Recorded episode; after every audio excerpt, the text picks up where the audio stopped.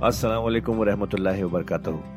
ख्वातीनो हज़रात, आपका कुरान की तफसीर में खैर मकदम है। अल्लाह ताला ने हमारे नबी पाक सल्लल्लाहु अलैहि वसल्लम के ज़रिए एक ऐसी नेमत, एक ऐसी गाइड अता की है, जो हमारी ज़िंदगी को अल्लाह की राह पर चलाने के लिए काफ़ी है। और वो गाइड है कुरान मजीद। हम सब ये तो जानते ही हैं कि कुरान पढ़ना कितना सवाब का काम है, कितनी नेकियाँ मिलती हैं, और हो भी क्यों ना अल्लाह के अपने अल्फाज जो है पर क्या हमने कभी ये रुक कर सोचा कि कुरान को समझ कर पढ़ने की भी ज़रूरत है? इसलिए हब हब पर आपके लिए लेकर आया है एक ऐसा पॉडकास्ट जो कुरान की तफसीर समझाने में मदद करेगा। इस पॉडकास्ट का नाम है तफसीर कुरान विद डॉक्टर इसरार अहमद। तो आइए हम सब मिलकर डॉक्टर इसरार के ज़रिए की गई इस कुरान की तफसीर को सुने और अल्लाह की राह पर चलने का वादा करें। अगला ग्रुप मैंने पहले ही दिन आपको बताया था कि इस एतबार से बड़ा मुतवासिन है। इसमें दो सूरतें मक्की हैं, दो मदनी हैं। अल अनाम अल आराफ मक्कीयात। अल अनफाल अतौबा मदनियात। इनमें जो तकसीम है जो मक्कियात है और मदनियात हैं इस ग्रुप की, इसमें सारा मामला है मुशरकिन अरब के साथ। अब आप ये महसूस करेंगे सूर्य नाम को पढ़ते हुए कि जैसे बिल्कुल नए माहौल में आ गए हम चार रोज से जो पढ़ रहे थे, सूरह बकरा, सूरह आल इमरान, सूरह निसा, सूरह मायदा, मुनाफिकीन से बातें, और यहूदियों से, नसारा से इनसे उनसे अब यहाँ जो है सारी बातें होंगी मुशरकिन अरब से। ये मक्की सूरतें हैं। अभी वहाँ निफाक नहीं था, मुनाफिकत का कुछ ज़िक्र भी नहीं मिलेगा आपको। अभी अहले किताब का तस्करा तो आपको मिल जाएगा सूर्य नाम के अंदर सूर्य आराफ में, लेकिन कोई उनसे गुफ्तगु नहीं, कोई बराह रास्त खिताब नहीं। तो मैंने इसके लिए अपने देहन में चीज़ रखी हुई है कि ये दो जन्नतें हैं कुरान मजीद के अंदर। वले मन खाफ मकाम रब ही जन्नतान। एक कुरान मजीद की मक्की जन्नत है, एक कुरान मजीद की मदनी जन्नत है। मदनी जन्नत की हम सैर कर रहे थे। ये चार दिन से हम ये चार सूरतें जो पढ़ रहे थे, ये दल हकीकत, ये मदनी कुरान है, मदनी जन्नत है, उसकी हमने सैर की है। अब मक्की कुरान में हम दाखिल होंगे और उसमें ये जो दो सूरतें हैं, ये हुजूर के जो कयाम मक्का का दौर है, उसके तकरीबन आखिरी जमाने की है। ये गोया कि इस एतबार से मुशरकिन जो थे अरब के और जो बनी इस्माइल थे, उन पर इतमाम हजत उसी तौर से, जिस तौर से कि अहले किताब पर इतमाम हजत है इन मदनी सूरतों में, उसी तौर पर मुशरकिन अरब पर, बनी इस्माइल पर इतमाम हजत इन दो सूरतों में है। फिर इनमें एक बड़ी प्यारी तकसीम है। मक्की सूरतों में, क्योंकि ज़ाहिर बात है कि अहम तरीन मजमून ईमान का होता है। अल्लाह को मानो, अल्लाह की नेमतों का इकरार करो, अल्लाह के रसूल को मानो। और इनमें जो इस्तलाल होता है, वो शाह वलील्ला देलवी रहमत के असलाहत के हवाले से आपको बता रहा हूँ कि दो तरीके से अल्लाह ताला तोहीद की तरफ़ लोगों को लाता है। अत तस्कीर बे आला अल्लाह के एहसानात, अल्लाह की अजमत, अल्लाह की निशानियाँ, अल्लाह की कुदरत, अल्लाह की सन्नाइयाँ ये तो आयात आफाकिया आयात अनफुसिया, और अल्लाह के एहसानात तुम पर, उनकी नेमतों का तस्करा। इसको कहते हैं अद तस्कीर बे अल्लाह के एहसानात और उसकी कुदरत के जो करिश्मे हैं, उनके हवाले से याद दहानी। तस्कीर अल्लाह ताला का ईमान हमारे अंदर है, डॉर्मेंट है बिलकुआ है, सोया हुआ है। उसे जगाने के लिए ये आयात कुरानी आती है। उसे एक्टिवेट करने के लिए। वो पोटेंशियल ईमान एक्चुअल ईमान बन जाए। लेकिन उसके लिए तस्कीर है, याद दहानी। उस तस्कीर का एक पहलू है तस्कीर बे आला अल्लाह की नेमतों, उसकी सन्नाइयों, उसकी कुदरतों के हवाले से अल्लाह की ईमान की दावत। एक है अत तस्कीर बे अयामिल्ला अल्लाह के दिनों के हवाले से। अल्लाह के दिनों में सबसे बड़े दिन वो हैं, जिनमें अल्लाह ताला ने बड़ी बड़ी कौमों को तहस नहस कर दिया। पूरी कौम नूह गर्क कर दी गई। पूरी कौम आग बर्बाद कर दी गई। नसीम मनसिया पूरी कौम समूद खत्म कर दी गई। चंद साथी अहले ईमान और वक्त के रसूल बचा लिए गए। एक कश्ती पर हज़रत नू और उनके साथी महदूद चंद अहले ईमान, बाकी पूरी दौड़ इंसानी उस वक्त तक उतनी ही थी, खत्म हो गई। इस तरह कौम आज पूरी खत्म हो गई। हज़रत हूद और चंद लोग बचा लिए। कौम सबूत पूरी खत्म हो गई। हज़रत सालेह और चंद अहले ईमान बचा लिए गए। कौम शुएब पूरी खत्म हो गई। मदियन के लोग सिर्फ़ हज़रत शुएब और उनके चंद साथी बचा लिए गए। आमोरा और सदूम की बस्तियाँ बर्बाद कर दी गई। सिर्फ़ हज़रत लूत अलैहिस्सलाम और उनकी बेटियाँ वहाँ से निकल सकी हैं। बाकी पूरी कौम खत्म हो गई। तो ये अयाम अल्लाह, आल फिरौन गर्क कर दिए गए। ये अल्लाह की सुन्नत रही है कि जब भी कभी उसने किसी कौम की तरफ़ रसूल को भेजा नबी नहीं, रसूल। जब रसूल भेज दिया गया, अब अगर कौम ने रसूल को रद्द कर दिया तो फिर उसके साथ रियायत नहीं है, फिर वो कौम खत्म कर दी जाएगी। गोया कि साबित हो गया, इनमें कोई खैर नहीं है। जैसे आप किसी बाग में से पत्ते वत्ते, झाड़ झकाट जमा करके आग लगा देते हैं तो गोया कि ये दुनिया के बाग के अंदर अब ये झाड़ झकाड़ है, इनमें कोई खैर रहा ही नहीं। नबी के रसूल के आने के बाद भी ये लोग जो है, इनकी आँखें नहीं खुली तो मालूम हुआ कि अब इनके अंदर कोई खैर नहीं है तो इनको खत्म कर दिया जाए। और ज़मीन को पाक कर दिया जाए, ये ज़मीन का बोझ है, ज़मीन के लिए गंदगी है, पाक कर दिया जाए। ये अयामुल्लाह है, जिनका ज़िक्र कुरान मजीद में बार बार आता है। इसके अलावा अयाम का मामला, फिर एक इब्तदा है अजुल के अंदर क्या हुआ है, वो भी तो यौम ही है ना, टाइम के हवाले से। और फिर क्या होगा, अबद में, आखरत में क्या होगा। ये जो है सिलसिला, तखलीक और अजली हकाइक, और फिर यह कि बास बादल मौत, और फिर क्या होना है आलम बरसख में और फिर क्या होना है आलम आखरा में? और फिर क्या होगा वहाँ पर? असाब जन्नत भी होंगे, असाब जहन्नम भी होंगे, और वो भी होंगे कि दरमियान में होंगे। तो ये तमाम चीज़ें जो है, ये आएँगी सूरह आराफ के अंदर। तो ये तकसीम है, तोहीद के मौजू पर ये दोनों सूरतें बहुत जामे। लेकिन अव्वल सूरह अनाम के अंदर अद तस्कीर बे आला और सानियन सूरह आराफ, उसमें आएगी अद तस्कीर बे अयाम उसका सबसे बड़ा मजमून जो है, वो उस पर मुश्तमिल है। और इसके बारे में एक रिवायत यह भी है, इस सूरह अनाम के बारे में, कि ये पूरी सूरत एक ही वक्त में नाजिल हुई है।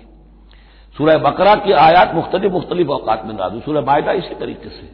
लेकिन ये सूरत पूरी की पूरी बैक वक्त नाजिल हुई है, और अल्फाज ये आते हैं कि सत्तर हज़ार फरिश्तों के जलों में हज़रत जब्राईल सलाम इस सूरत को लेकर उतरे और ये पूरी सूरह नाम एक ही नशस्त में यूँ समझिए, एक ही तंजील के अंदर ये जू की तू इसी तरह पूरी की पूरी उतरी है। आऊज बिल्लाशैतानरजीम बिस्मिल्लाहिर्रहमानिर्रहीम। अल्हम्दुलिल्लाहिल्लज़ी खलक़स समावाति वल अर्द व जअलज़ ज़ुलुमाति वन नूर सुम्मल्लज़ीन कफरू बिरब्बिहिम यादिलून। सदक़ल्लाहुल अज़ीम। रब शहली सदरी व यसरली अमरी वाहलुलुक़दतमिन लिसानी यफ़क़हु कौली।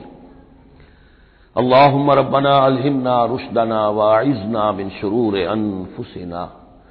अल्लाहुम्म अरिनल हक़्क़ हक़्क़न वरज़ुक़ना इत्तिबाअह व अरिनल बातिल बातिलन वरज़ुक़ना इज्तिनाबह अल्लाहुम्म वफ़्फ़िक़ना लिमा तुहिब्बु व तर्दा। अल्लाहमरहमना बिलकुरान अज़ीम, वजअलहु लना व नूरा व हुदन व रहमा अल्लाहुम्म ज़क्किरना मिन्हु नसीना व अल्लिमना मिन्हु मा जहिलना। वरजुकना तिलावतहु आना लैल व आना अन्नहार वजअलहु लना हुज्जतन या रब्बल आलमीन। आमीन। ये बात तो मैंने कई मरतबा की है कि हजम के एतबार से कुरान मजीद का दो बटा तीन या दो तिहाई हिस्सा मक्की सूरतों पर मुश्तमिल है। और लगभग एक तिहाई है कि जो मदनियात पर मुश्तमिल है। अलबत् कुरान हकीम में मक्की और मदनी सूरतों के जो सात ग्रुप हैं, उनमें से चूँकि पहले ग्रुप की मक्की सूरत सूरह फातिहा है, हजम के एतबार से बहुत ही छोटी कुल सात आयात पर मुश्तमिल। अगरचे मानवीय एतबार से बहुत अजमत की हामिल है, बड़ी फजीलत की हामिल है। ताहम यह कि वो सूरह मुबारक ऐसी है कि वो मक्की मदनी की तकसीम से भी आला है, अरफा है बुलंदतर है। इस हवाले से अगर देखा जाए तो कुरान हकीम में इस तकसीम के एतबार से मक्की और मदनी सूरतों के ग्रुप के एतबार से मक्की सूरतों के छह ग्रुप बनते हैं, यानी पहले ग्रुप में न होने के बराबर। पहला साइजेबल जो जोड़ा है वो ये है जो सूरह अनाम और सूरह आराफ पर मुश्तमिल अब हम शुरू करने चले बात बातें तो आप जान लीजिए कि मक्की और मदनी सूरतों की मजामी में जो बुनियादी फ़र्क है। सबसे पहली बात यह है कि मक्की सूरतों में ज़्यादातर गुफ्तगु मुशरकिन अरब के साथ है। और मक्की सूरतों का जो असल मजमून है, वो तोहहीद है। तोहहीद का इस बात, शिरक की नफी। इसके साथ जो दूसरे ईमानियात हैं, ईमान बिल आखिरा, ईमान बिल रसालत, जो उसके साथ लाजमी जुड़े हुए हैं। तो असल मजमून जो है मक्की सूरतों का वो ईमानियात है। और उसमें ज़्यादातर जो खिताब है, वो मुशरकिन अरब की तरफ़ है। जबकि मदनी सूरतों में ज़्यादातर खिताब जो है, या तो मुसलमानों से बहसीत उम्मत मुस्लिमा है। मक्की सूरतों में मुसलमानों से खिताब बराह रास्त बहुत कम है, बहुत कम है। और है भी तो बिल वास्ता है, यानी हजूर से खिताब किया जाता है वाहिद के सीजे में, और गोया कि आपके ज़रिए से मुसलमान मुखातब हैं। असल रद्दो कदा जो है, जो गुफ्त शनीद है, रद्दो कदा है, बैस नज़ा है, वो सब की सब मुशरकिन से है, मुशरकिन अरब से। लेकिन यह कि जो मदनी सूरतें उनमें बराह रात खिताब उम्मत मुस्लिमा से है, और यह कि उसके साथ ही अहले किताब, जैसा कि हम देख चुके हैं, यहूद और नसारा, उनके बारे में मुफसल गुफ्तुएँ उनसे खिताब मलामत के अंदाज में भी दावत के अंदाज में भी, तरहीब के अंदाज में भी, तरगीब के अंदाज में भी। फिर यह कि मदनी सूरतों में मुनाफिकीन से खिताब है, जबकि पूरे मक्की कुरान में निफाक का ज़िक्र शायद किसी एक जगह पर आपको मिल जाएगा, वो भी बहुत ही समझिए गैर नुमाया तौर पर। इसलिए कि मक्की दौर में ये निफाक का मरज मौजूद नहीं था। अहले मक्का बड़े सख्त लोग थे, लेकिन उनमें एक बात मौजूद थी, यानी किरदार की ये बात उनके अंदर अच्छी थी कि जब मानते थे तो पूरी तरह मानते थे और नहीं मानते थे तो फिर उनकी मुखालिफत भी बहुत शदीद होती थी। अलबत्ता फिर यह कि वो मुखालिफत भी खुल्लम खुल्ला होती थी। उसमें यह कि वो चालबाजियाँ, रेशा दवानियाँ, या और इस तरीके से साजिशें करना, ये नहीं, खुल्लम खुल्ला बात और जब एक दफ़ा जबान दे दी तो फिर जबान पर पूरे उतरते थे। जबकि ये जो लोग मदीने में आबाद थे औसर खरज के, चाहे वो असल अरब लोग थे, लेकिन वो भी चूँकि यहूदियों के जेर असर रहे थे तो एक बिगड़ी हुई मुसलमान उम्मत में जो खराबियाँ पैदा हो जाती हैं, अखलाक की, किरदार की, वो जो है, उनमें यहूद में तो बतमाम कमाल थी और उनके जेर असर ये कमजोरियाँ जो है, किसी न किसी दर्जे में औस और खजरज के लोगों में भी मौजूद थी। बकी सूरतों का दूसरा मजमून जो है और बदरी सूरतों का उसके तकाबुल में वो ये है कि मक्की सूरतों में आम इखलाकियात की बात होगी।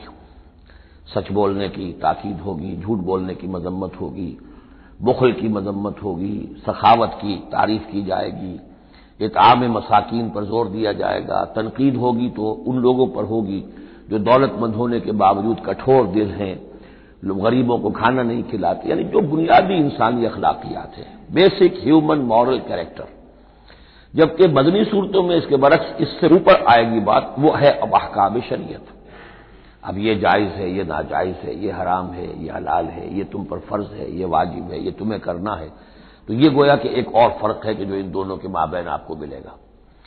तीसरी बात यह है कि मदनी, मक्की सूरतों में रसूलों के हालात बड़ी तफसील के साथ आए हैं, लेकिन तकरीबन यूँ समझिए कि बतकरार आदा उसमें जो असल बात आती है वो ये है कि अल्लाह ताला ने जिस कौम की तरफ़ भी अपने किसी रसूल को भेजा, फिर यह कि उस रसूल ने अपनी इम्कानी हद तक मेहनत की, मुशक्कत की, हक की दावत पहुँचा दी, हक को मुबरहन कर दिया, बात वाज हो गई।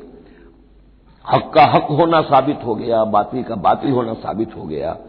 फिर भी अगर वो कौम अड़ी रही और उसने रसूल की दावत को न माना, उस पर ईमान न लाई तो फिर वो नसीम मनसिया कर दी गई। फिर उसको साथ कोई रियायत नहीं हुई।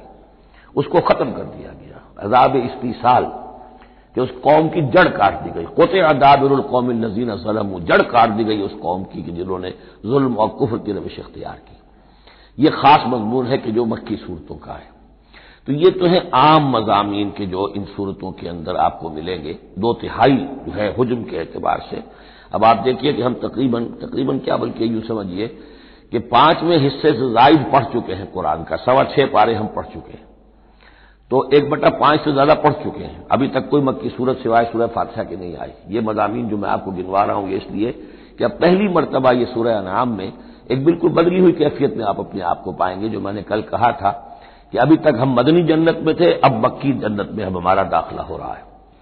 तो इसमें इन छह ग्रुपों के अंदर जो मैंने बताया है, एक और फ़र्क भी है कि दो दो ग्रुप मिलाकर जो आखिरी दो ग्रुप की सूरतें हैं, उनमें ज़्यादा ज़ोर जो है ईमानियात में से आखिरत पर है। बास बादल मौत, हिसाब किताब जगा सजा, जहन्नम और जन्नत। दरमियानी दो ग्रुप की मक्की सूरतों में ज़्यादा ज़ोर तोहीद पर है। और ये जो पहले दो ग्रुप हैं, जिनमें दो सूरतें तो ये शामिल हैं, जो सूरह अनाम और आराफ है, और फिर चौदह सूरतें हैं मुसलसल, सूरह यूनुस से लेकर सूरह मोमिनून तक। वो तवील तरीन हिस्सा है कुरान मजीद का, मक्की कुरान का। कि सात पारे तक मुसलसल जो है मक्की सूर्यात सूरतें चलेंगी। इन सूरतों में ज़्यादा ज़ोर रिसालत पर है। जो बात मैंने अभी अर्ज़ की थी कि रसूल की बात अगर न मानी जाए तो फिर कौम तबाह बर्बाद कर दी जाती है। नबी का यह मामला नहीं है। नबी की हैसियत ऐसी होती जैसे औलिया अल्लाह हैं, उनकी बात जिसने मान ली, उसको फ़ायदा हो गया, नहीं मानी, उसको नुकसान जाती तौर पर हो जाएगा। लेकिन पूरी तबाही और कौम की हलाकत नहीं हुआ करती थी। आम औलिया अल्लाह और अम्बिया में फ़र्क यह है कि आम औलिया अल्लाह पर वही नहीं आती अम्बिया पर वही आती थी। बस इससे ज़्यादा फ़र्क उनके मकाम और मरतबे में नहीं है। लेकिन यह कि रसूल बनाकर जिसको भेज दिया जाए, वो फिर अल्लाह ताला की अदालत बन जाता है कि अब तो जो इसको मानेगा, उसके लिए खैर है, जो नहीं मानेगा, उसके लिए फिर हलाकत है। तो ये मदामी है। बाकी ये कि मक्की सूरतों में फिर जो जोड़े मिलेंगे आपको, जैसे ये जोड़ा हम पढ़ रहे हैं, अनाम, आराफ, उसके बारे में एक बात मैं आपको कल बता चुका हूँ। कि जब बात होती है अल्लाह ताला को मनवाने की, अल्लाह ताला की मार्फत आपको हासिल हो जाए तो उसके दो रास्ते कुरान इख्तियार करता है। एक तस्कीर बे आला ये वही लफ्ज है। फब आला रब को मातु तजबान अल्लाह की नेमतें, अल्लाह की सन्नाई, अल्लाह की कुदरतें। और उसके हवाले से तस्कीर और याद दहानी और ईमान के हकाइक को इंसान के जो कल्ब के अंदर मुजमर हैं, लेकिन डॉर्मेंट हैं, सोए हुए हैं, इनएक्टिव हैं, उन्हें उजागर करना।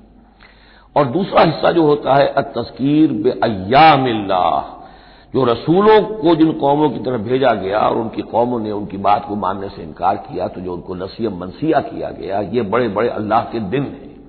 एक मकाम पर कुरान में हम खुद पढ़ेंगे फजक्र हम बे अयामिल्लाह ए नबी, इनको जरा नसीहत कीजिए अयामुल्लाह के हवाले से कि क्या कुछ बीता है कौम नूह पर और कौम हूद पर और कौम साले पर और कौम शुएब पर और कौम लूत पर और आल फिरौन पर, वो सारी बातें इनको बताइए।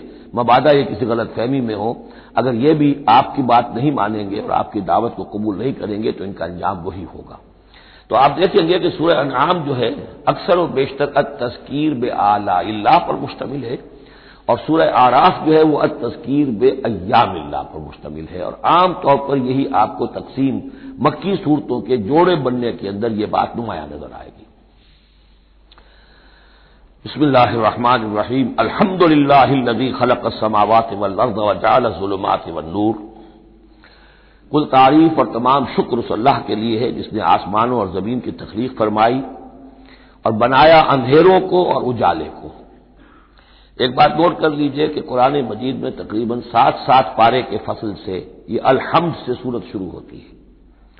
सूरह फातिहा, अल्हम्दुलिल्लाह रब्बिल अब ये सातवां पारा है, अल्हम्दुलिल्लाह खलक समावात वजालमात वनूर फिर आप चलेंगे अब, पंद्रहवें पारे में आपको मिलेगी सूरह कहफ। अल्हम्दुलिल्लाह अनजल अला किताब वलम यजअल्लहु वजा फिर उसके बाद तेईसवें पारे में दो सूरतें आएँगी, सूरह फातिर और सूरह सबा। ये दोनों भी अल्हम्दुलिल्लाह से शुरू होती हैं। गोया कि वो आखिरी हिस्सा भी इसके अंदर शामिल कर दिया गया। तो ये बड़ी सही सही वक्फे के बाद एक एक सूरत शुरू होती है अल्लाह ताला के हमद और तारीफ़ के हवाले से। खासतौर पर बात नोट करने की है, जालस खलक और जाला। आसमान और ज़मीन चूँकि मादी हकीकतें हैं, लिहाजा उनके लिए लफ्ज खल्क आया है। लेकिन नूर और उजाला और अंधेरा जो है, ये दर हकीकत उस तरह की नहीं है। अंधेरा किसको कहते हैं? नूर के न होने का नाम अंधेरा है। ये उस तरह की कोई मादवी हकीकत नहीं है। इसलिए इसके लिए लफ्ज जो है, जाला आया, बनाए। उसने ठहरा दिए, बना दिए, नुमाया कर दिए। मालूम हो गया कि यह उजाला है यह अंधेरा है। सुम्मल नजीन कफरू रबिम यादिलून। फिर भी वो लोग जो अपने रब का कुफर करते हैं, उसके बराबर किए देते हैं। यादिलून बिही शुरकाहम यानी जिनको उन्होंने शरीक समझा हुआ है, जिनको उन्होंने अल्लाह में की जात में या सिफात में या हुकूक में शरीक किया है तो लोगों का हाल यह है कि जबकि आसमान और ज़मीन का पैदा करने वाला भी तनहा अल्लाह है, और जबकि जुलमात और नूर का जो है बनाने वाला भी तनहा अल्लाह है, लेकिन फिर भी लोगों का हाल यह है कि उन्होंने अल्लाह के साथ, अपने रब के साथ कुछ और हस्तियों को बराबर ठहरा दिया है। मुझे एक साहब ने यह बात कही है कि ये सूरह निसा में जो हम दो मरतबा गुजरे हैं एक आयत से। इन अल्लाह ला यकफर व युशर कबी व यकफर बादून दाल कल यशा। तो ये बड़ी अहम आयत थी और आपने उसकी तरफ़ तवज्जो ज़्यादा नहीं दी। यकीनन ये बड़ी अहम आयत है, इसमें कोई शक नहीं कि अल्लाह ताला इससे हरगिज माफ़ नहीं फरमाएगा कि उसके साथ शिरक किया जाए। अलबत्ता यह है कि उससे कमतर जो गुनाह होंगे, जिनको चाहेगा बख्श देगा, बगैर तोबा के। बाकी ये कि शिरक से भी इंसान ताइब हो जाए तो शिरक भी माफ़ हो जाएगा। लेकिन यह कि इसमें ज़रूरत होती है इस बात की कि वजाहत की जाए कि शिरक सिर्फ़ बुत परस्ती का नाम नहीं है। शिरक सिर्फ़ इसका नाम नहीं वो मूर्ति रखी हुई है, उसे आपने सजदा किया हो। समझने की ज़रूरत यह है कि शिरक कहते किसे हैं। तो अगरचे मेरा अपना अंदाज तो यह है कि चूँकि मदनी सूरतों के ये मरकजी मजामी नहीं है, ये मजामी तो आएँगे असल में शिरक और तोहहीद की हकीकत खुलेगी, आगे चलकर मक्की सूरतों में।